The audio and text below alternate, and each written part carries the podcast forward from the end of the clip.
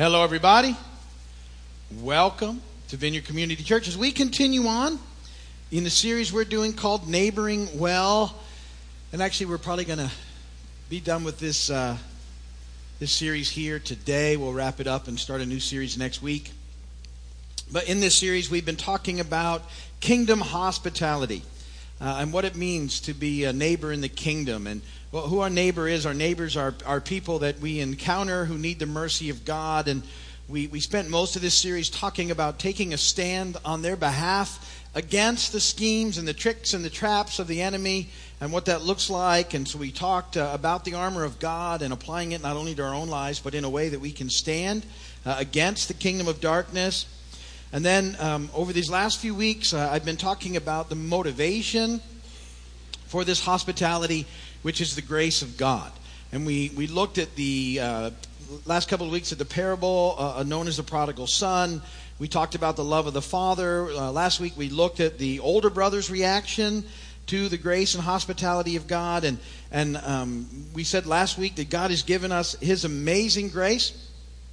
And we have responded to it ahead of the rest, not instead of the rest. And we'll talk a little bit more about that today and how important that is. And that God's heart is that everyone would experience His grace and receive His offer uh, into His family. And that we can participate in this grace of God or we can choose not to, but real life is found in, in uh, living for Him in His grace. And I said last week I wanted to talk in this last part of this series about um, how God wants to use us as instruments of His grace. And, and then I realized maybe uh, people weren't exactly sure what that looked like. How can God use me as an instrument or whatever? And so I wanted to define just sort of quickly the idea of instrument. Uh, an instrument is a means by which something is done, or it's one used by another to accomplish a purpose, or it's an implement used to facilitate work. These are all definitions of instrument. And the idea that I, I want you to see it's like a like a surgical instrument in the hands of a surgeon. Um, you know, a surgical instrument in the hands of someone that's not a surgeon is not very practical, but in a surgeon's hands, it can be very useful. Or it's like a musical instrument in the hands of a musician. Um, you put an instrument in, in a, in, a, musician's hands, and they can really do amazing things with it, with, where other people maybe not so much. And, uh, and so the idea is that we're instruments of grace in God's hands. So God uses the instrument to do what the instrument was made to do. And that's sort of the idea that I want to talk about in our time together today. So that's the intro. We're going to move in. You know, from the intro into the main thing, I always do a bad joke. And uh, I was thinking about, you know, the surgical thing and everything. And, and then I, I had a discussion this week somebody. So I got this one about this guy who, who uh, he goes to the doctor. And he says, he says, Doc, listen, I, I got this song rolling around in my brain. I can't stop singing the green, green grass of home. And the doctor looks at him and says, Well, that sounds like Tom Jones syndrome. And the guy says, Is it common? And the doctor says, It's not unusual.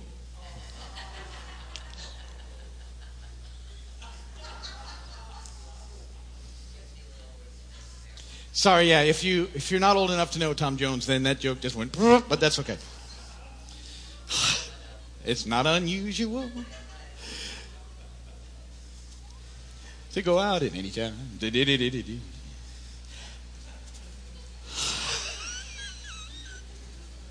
It's a classic. Ephesians chapter 2, verses 1 through 10. This is the scripture reading for today.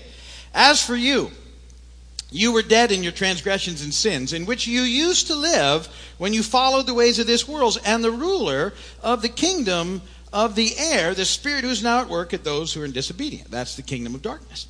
All of us also lived among them at one time. We were all a part of that mess. We talked about that in the beginning. We've been rescued from that, gratifying the cravings of our sinful nature and following its desires and thoughts. Like the rest, we were by nature objects of wrath. Remember, I said I'm going to talk about that more. We're in here ahead of the rest, not instead of the rest, just like we were just like the rest of them. But because of his great love for us, God, who is rich in mercy, made us alive with Christ even when we were dead in transgressions, it is by grace you have been saved. There it is. That's the whole deal that we've been talking about over the last few weeks. And God raised us up with Christ and seated us with him in the heavenly realms in Christ Jesus, in order that in the coming ages he might show the incomparable riches of his grace expressed in his kindness to us in Christ Jesus. For it is by grace you've been saved through faith, and this not from yourselves, it's the gift of God, not by works, so that no one can boast. For we are God's workmanship, created in Christ Jesus to do good works which God prepared in advance for us to do. And blessed be the word of the Lord. In that scripture reading, I believe it ties together everything we've been talking about in this entire series. We were once trapped in the kingdom of darkness. We've been rescued by what Jesus has done and, and brought now into the kingdom of God, into his marvelous light. As such, we're to be those whom God can use now to tell other people of this amazing grace that's available to them so they too can come out of darkness and into light. And in fact, uh, I would say that that's our calling, and that's point number one. That's our calling. Point number one.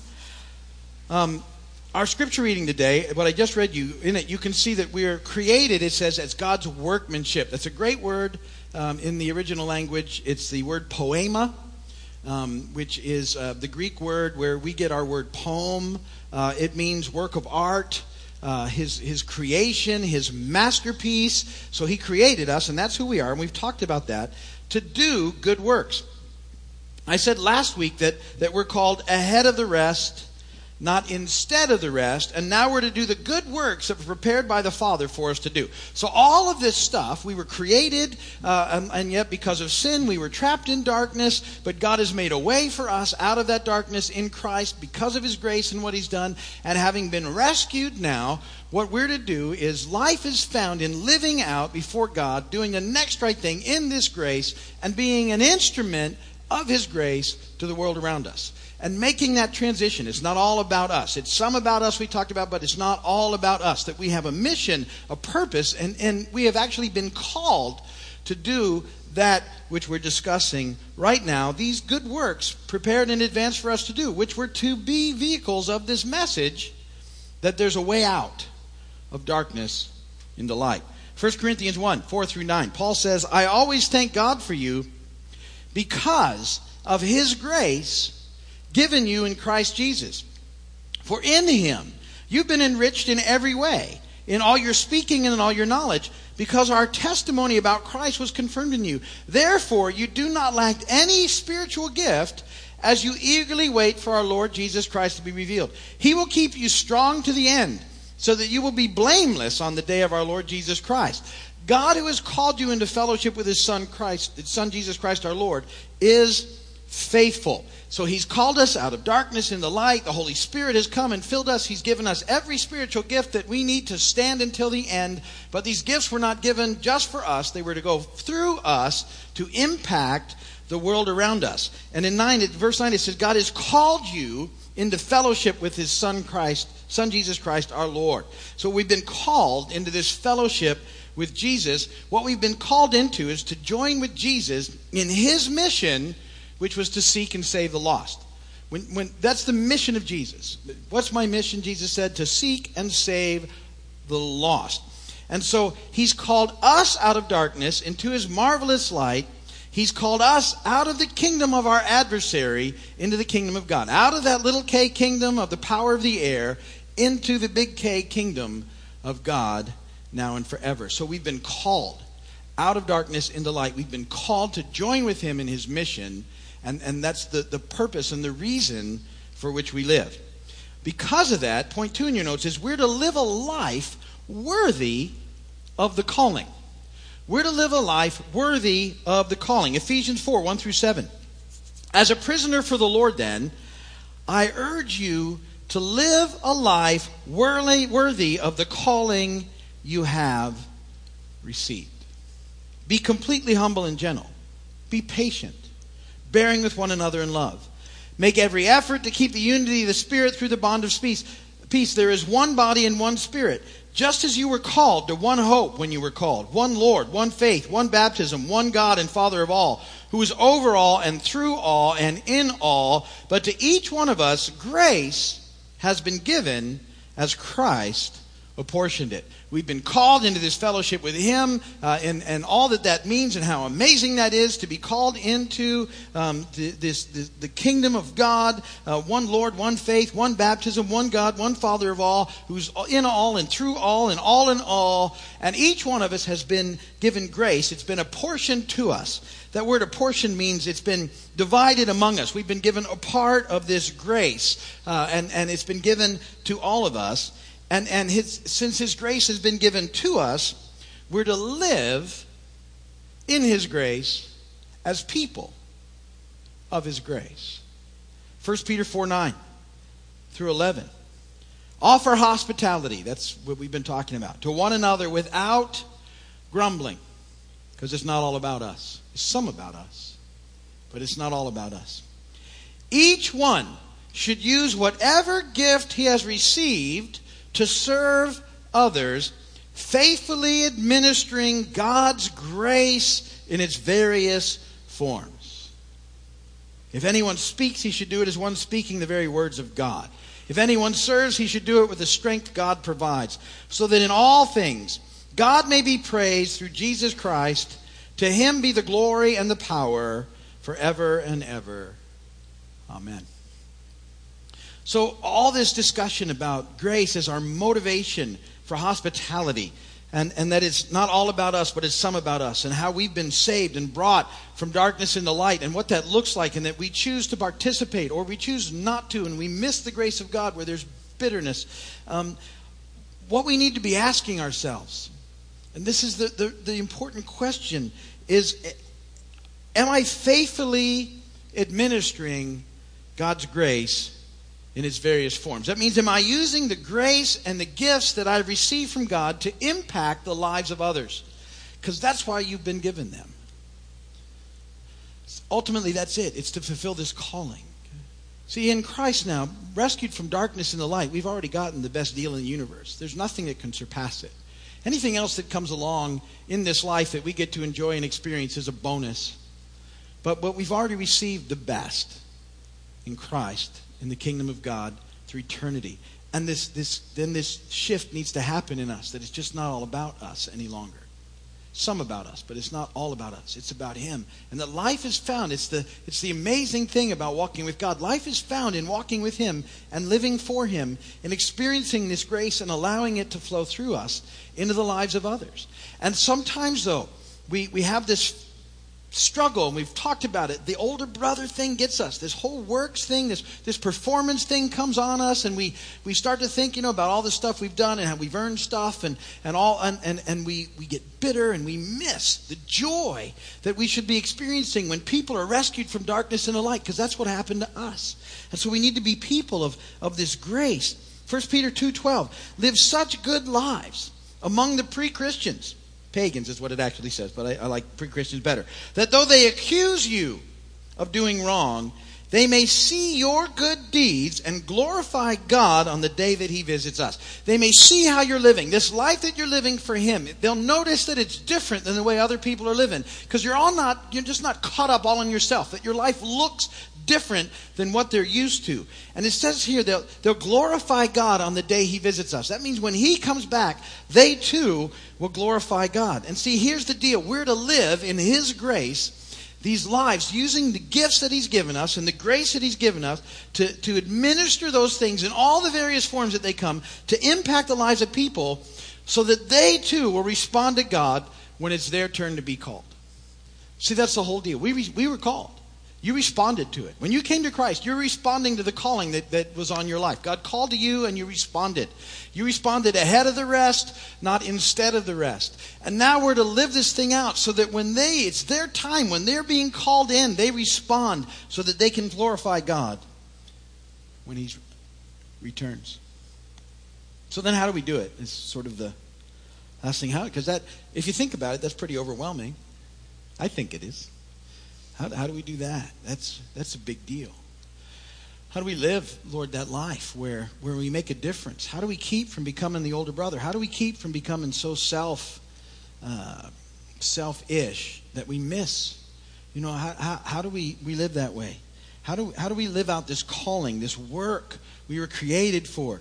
How do we live as an instrument of grace in your hands, God? And the answer is, is through His grace. It's always about His grace. He'll help us to administer His grace to the world around us. Hebrews chapter 4, 14 through 16. Therefore, since we have a great high priest who has gone through the heavens, Jesus, the Son of God, let us hold firmly to the faith we profess. For we do not have a high priest who is unable to sympathize with our weaknesses, but we have one who's been tempted in every way, just as we are, yet was without sin. Let us then approach the throne of grace with confidence, so we may receive mercy and find grace to help us in our time of need. See, that verse is it's not just about when we're going through things. It's about Jesus gets what it's like to live here. He just did it without sin. But he gets the distractions and he gets the temptations and he gets the things that pull on us and he, he gets our tendency to become like the older brother. He gets all that stuff and, and, and he can sympathize with us. And the thing is, when we begin to struggle with those things, we can go right to the throne of grace with confidence, not because of anything we've done, but because of his grace. We can go there to receive all the grace we need in our time of need, in, in this calling that we've been given. It's always going to be about grace. It's always going to be about the grace of God. We need grace to make it through each and every day, and we need grace to experience the life He's called us to, and this grace should flow through us. We're going to be in constant need of His grace. If we, if we forget about that, we'll, be, we'll just quickly become like the older brother in the story of the lost son, and we just won't care anymore, and we'll get bitter. We'll miss the grace of God and we'll grow bitter. And our lives will reflect that, that bitterness and they won't have an impact on the world around us.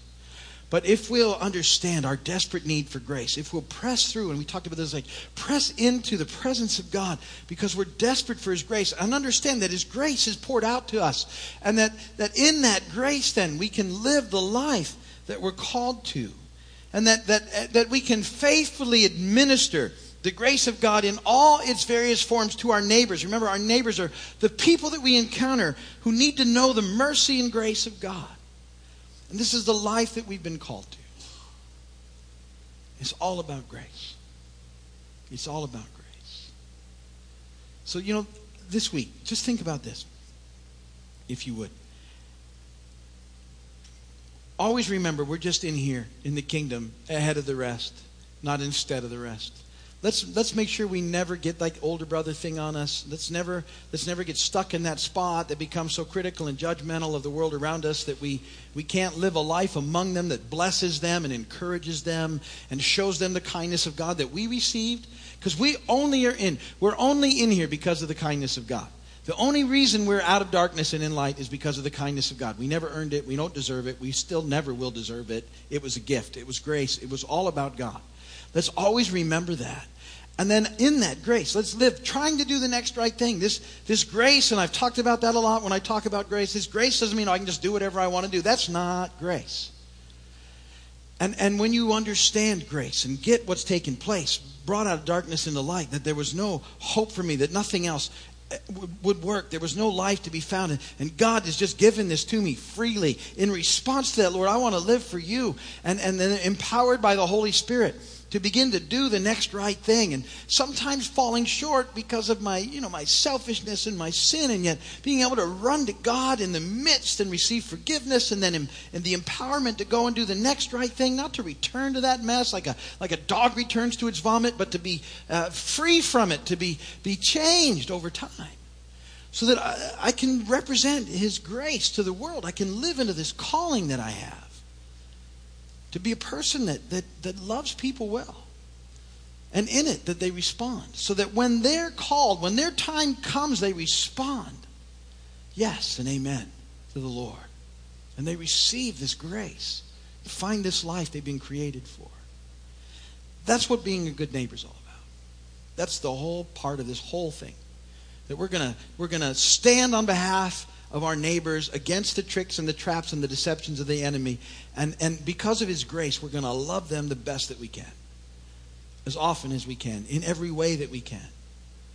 So that, that when the opportunity for them arises, they respond and they say yes. So that they can experience the life of the kingdom of God now and forever. So that's my heart. That's where we're at. That's what this series has been about. We're going to start a brand new series next week. And uh, We'll get into that. But think about that and, and then ask yourself, you know, am I faithfully administering the grace of God in its various forms? All that He's so amazingly given to me, is that, is that flowing through me? Or am I stuck a little bit, going to get a little more about me than I should? And, and, and ask God to help you make that transition and change, because that's where you're going to find and experience life. But that's good for this uh, day and this series. Uh, if you're watching my video, I'm glad that you are doing that. If you're watching my television, thankful you're doing that as well. I'd love for you to come and visit sometime. Be a part. If you need prayer, go to our website. There's a prayer page there. Type it in. We'll pray for you. And uh, we look forward to seeing you soon.